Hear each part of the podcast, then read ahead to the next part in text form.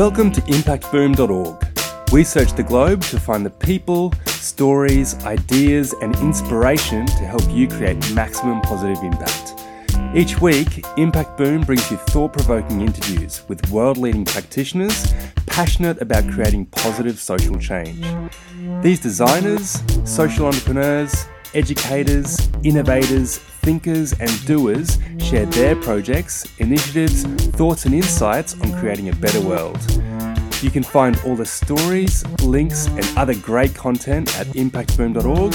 Follow us on Facebook or Twitter for the latest updates, or subscribe to the newsletter or on iTunes. Thanks for listening to episode 68 of Impact Boom. My name's Tom Allen, and I'm passionate about bringing you the latest interviews and insights to help you create positive social impact. Today, we're speaking with Kathleen Kelly Janus. Kathleen Kelly Janus is a social entrepreneur, author, and lecturer at Stanford University. Her new book, Social Startup Success How the Best Nonprofits Launch, Scale Up, and Make a Difference, is a playbook for how nonprofits scale. As an expert on philanthropy, millennial engagement, and scaling early stage organisations, her work has been featured in the Wall Street Journal, Huffington Post, Stanford Social Innovation Review, TechCrunch, and the San Francisco Chronicle. She is the co founder of Spark, the largest network of millennial donors in the world. Based in the heart of Silicon Valley, her forthcoming book, Social Startup Success, features best practices for early stage non-profit organizations based on a five year research project interviewing hundreds of top performing social entrepreneurs. So, in today's podcast, we'll discuss Kathleen's insights into launching and scaling not for profits. We'll get Kathleen's thoughts and perspective on social entrepreneurship. And Kathleen will provide us a nice summary of her recently launched book. Kathleen, thank you very much for joining us. Thanks for having me, Tom. It's great to be speaking to you as you sit over there in San Francisco and myself here in Brisbane. So, to kick things off, could you please share a little bit about your background and what led you to working as an academic and in the non-profit sector? Well, I was raised in a small town by parents who always taught us that it was our duty to give back in the world. And so we often spent our weekends volunteering at soup kitchens and at the local hospital. But my parents always taught me that it wasn't just about making sure that we were taking care of those in our community who didn't have uh, enough to eat. That it was also about making sure that the organizations themselves, that the soup kitchen itself had enough resources and the strategy that it needed to survive and thrive and provide those crucial social services. So, from a very young age, I was always very aware of the importance of supporting nonprofits. And um, when I started my career as a young lawyer in San Francisco, I also spent my nights and weekends giving back and volunteering and discovered this challenge of nonprofit scale from a personal perspective when I co founded a, a, small nonprofit in San Francisco called Spark. And we were doubling our revenue every few months and uh, had a ton of buzz. And yet, even with all of that, we couldn't raise more than $500,000 in revenue. We hit this wall just mm. when we were hitting our stride. And so I became really curious when I eventually began teaching social entrepreneurship at Stanford, wearing my research cap. Why is it that some organizations succeed and others do not? Mm. And I, I've spent the past five years traveling the world interviewing 100 of the top performing social entrepreneurs and their teams and their beneficiaries and their funders, all to get to the bottom of this single question why do some organizations succeed in scale and others don't? Well, it's a really, really interesting story, Kathleen. And much of your experience has been collated into this new book, Social Startup Success. So, could you please tell us more about the key arguments from the book and what you believe are the fundamental ingredients for building a successful organization that creates positive impact?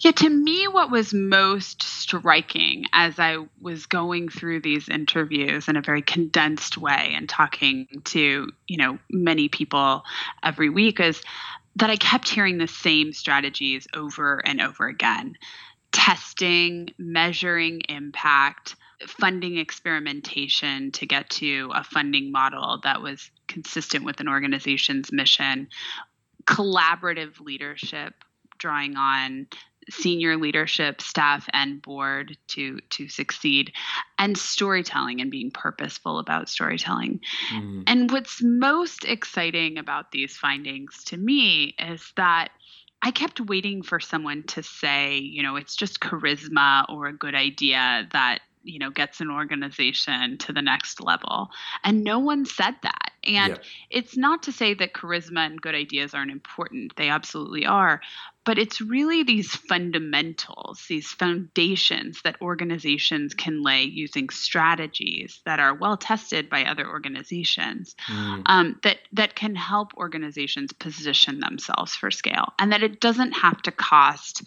thousands and thousands of dollars in consulting fees to do yeah. that that every organization can learn from the tools that i talk about in social startup success um, to position themselves for success yeah fantastic so in your hundreds of interviews how have you then seen the social enterprise sector transform and change and where do you see it heading it's funny because i grew up you know, with my father's nonprofit, which yeah. was very much about if someone is suffering, let's give them what they need to stop that suffering. It's mm. sort of about band aids. What can we do to help take care of this wound?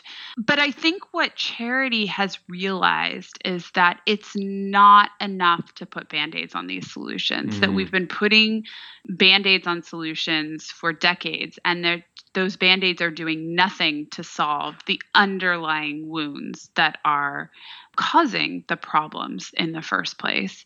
And so, this movement of social entrepreneurship, which is really just applying innovation um, to nonprofit ideas and social change, is that it's not just about giving a man a fish or even teaching a man a fish. It's about revolutionizing the fishing industry and mm-hmm. shifting the paradigms that are causing injustices in the first place. Yeah.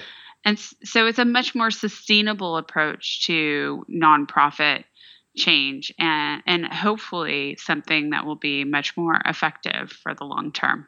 Yeah, absolutely. So you've been teaching at Stanford University now in a program on social entrepreneurship. So, how do you believe students then can most effectively be engaged and supported in, in learning about social enterprise and the sort of findings that you have communicated through your book? Well, I learned so much from my students. And and what's so exciting to me is that this next generation is approaching social change in e- an even more expansive and different way. Mm. Um, there are no longer boundaries between for-profit and, and nonprofits, and that uh, young people have so many more tools in their toolbox to solve these pressing social problems that we face, like climate change and global poverty. And so I think that's a really exciting trend that um, students bring to the table that there's no longer this sort of dichotomy of, I'm either going to go to a nonprofit and make a difference, or I'm going to go to a for profit and make money. Mm. That there are many, many, many different places in between, and and so the advice that I always give my students, though, is to really go work for someone before you start an organization. I mean, this mm. was what I learned from so many of my interviews is that a lot of these stories start in very much the same way that someone graduates from college and then they go and start an organization and you know they end up falling a lot frankly because yeah. they are they have never been hired before in their lives, let alone hired someone else. And so, mm. you know, these challenges of management, of figuring out how to impact how to measure impact uh, effectively are all real challenges that yeah. other organizations have really dealt with. And so I think it's really prudent for young people to go learn from others before they start their own organization. Yeah, absolutely. I think that's some great advice. So, in a recent article that you wrote about philanthropy for the Stanford Social Innovation Review, Kathleen, You wrote about no mission being as urgent for the philanthropic sector as finding better ways to allocate the $373 billion of funds that are given annually to optimise impact. So, on that note, how have you seen philanthropy change and how might nonprofits better receive philanthropic dollars? Well, philanthropy has changed enormously over the past several decades. Uh, philanthropy used to be about writing a check and being done. that mm. is no longer. Foundations and, and funders want to be involved in their philanthropy. They want to write a check and then they want to lean in and roll up their sleeves and yeah. and help not only with their dollars but also with their expertise and their networks and that's really exciting because we need all hands on deck to solve these really pressing social problems mm. and so uh, funders are getting in more involved.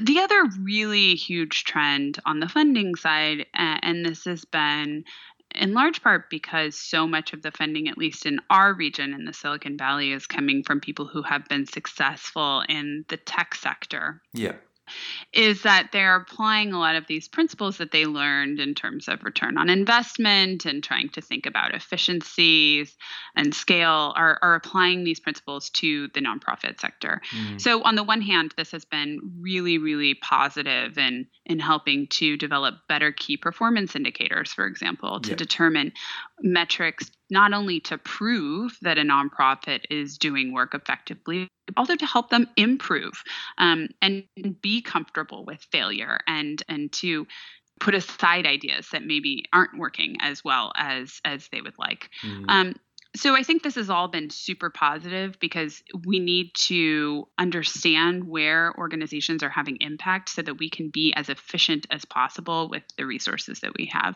Yep. But I also think we need to caution funders against taking this to an extreme.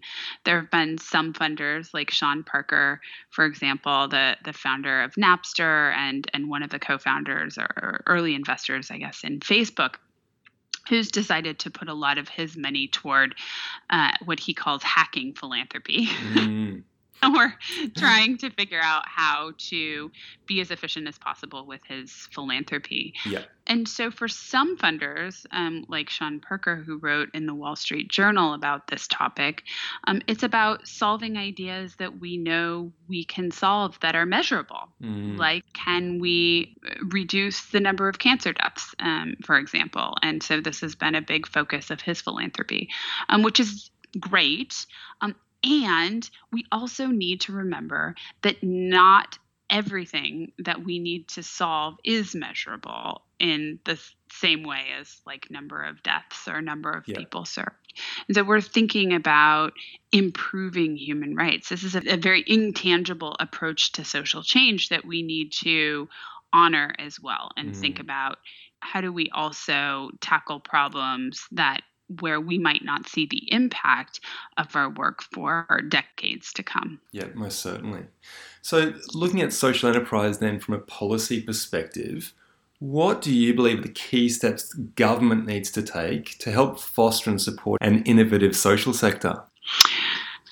Well, government can be supportive in many ways. Um, it, certainly, the United States, we've seen a pay for success movement, which has been a really interesting strategy that the Obama administration implemented to use a metrics based approach to help fund organizations that are showing that they're having an impact in their work. So, mm-hmm. funding is certainly one aspect.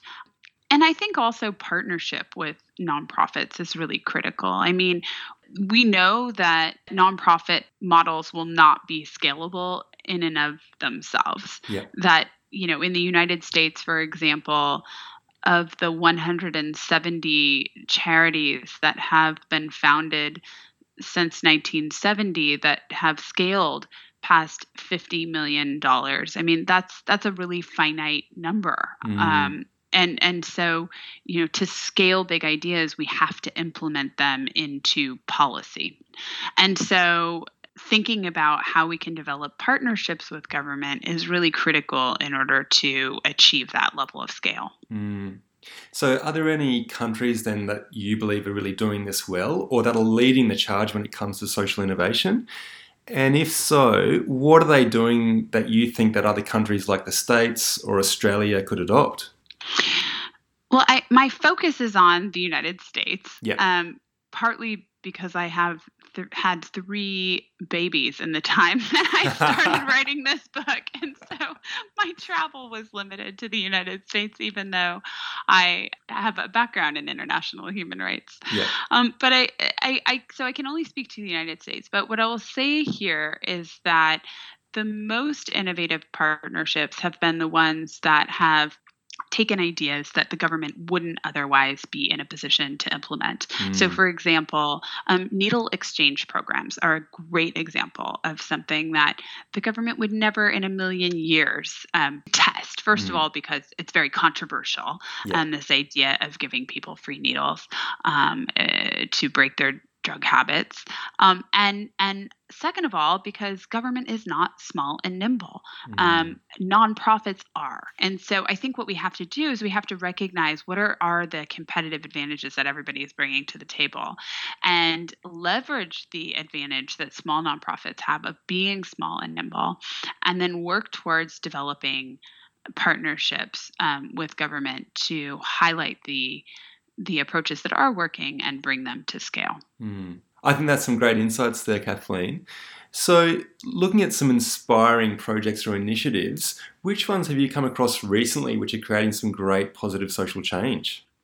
Well, one example that I love that really highlights why we need social entrepreneurs to be testing the best possible strategies on the ground is an organization called Last Mile Health that's based in Liberia. Raj Panjabi started the organization after graduating from Harvard Medical School because he had fled Liberia uh, mm. in the Civil War and wanted to come back and help rebuild the country. Yep. And so when he first started the organization, he was testing out 13 different programs, everything from reproductive health to solving the HIV/AIDS program um, to training community health workers. Yeah. Oftentimes, people in rural areas had to walk 12 to 13 hours um, to, to see a doctor in the capital city. And so you can imagine these people who are already weak and feeble having to walk that far to get adequate medical care and so he he thought about well what if we can train people in those communities to provide care even if they're not necessarily doctors using cell phone technology how can we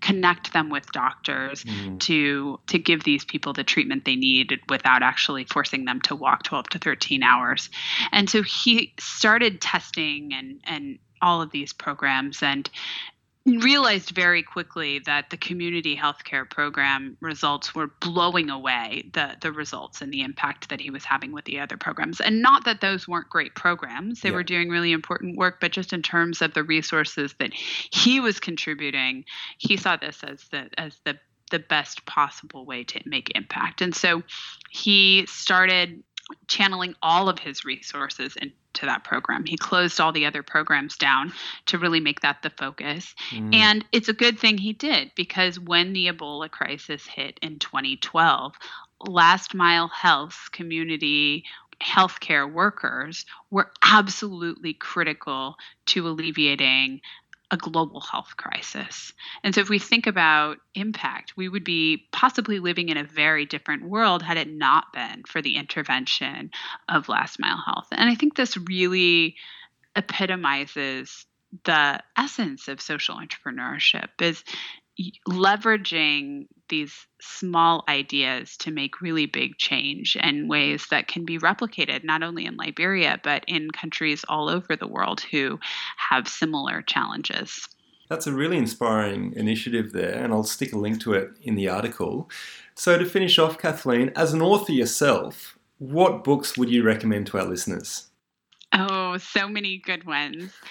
Um, the one that I am reading right now, actually listening to, I really recommend listening to books too for those of you who are busy and have commutes and long time in the car uh, the Malala's book mm. on how she became an activist for girls' education um, and and fought against the Taliban as a 14 year old girl is so so inspiring, inspiring and I think yeah. makes us all feel like we have the capacity to make a difference in mm. our communities. I also really recommend uh, a new book by Nadine Burke Harris called The Deepest Well, mm. and it's about childhood adversity and looking at how we all have the potential to be advocates on behalf of children locally and globally. Yeah. And then, if you want to see my full list of book recommendations, I can send you a link to a Goodreads Good Minds Suggests column that I just did with my favorite books about how to make the world a better place. Oh, that sounds fantastic. I'll certainly stick that at the bottom of the article. Kathleen, we really uh, appreciate you sharing your time and your generous insights today, and we wish you the absolute best with uh, the launch of your book. So, thanks again, and we'll look forward to following you as you progress into the future. That's great. And if your listeners want to find the book, you can do so at kathleenjanus.com. And I'd love to have a conversation with you. Join me on Twitter at kkellyjanus as well. Thanks, Tom. Thanks for listening to Impact Boom. You'll find links to the initiatives, people, and resources mentioned in this podcast on impactboom.org. Please leave your comments below, and remember, we'll be publishing fresh inspiration and insights to help you create positive impact every week on the website, Facebook page, and Twitter.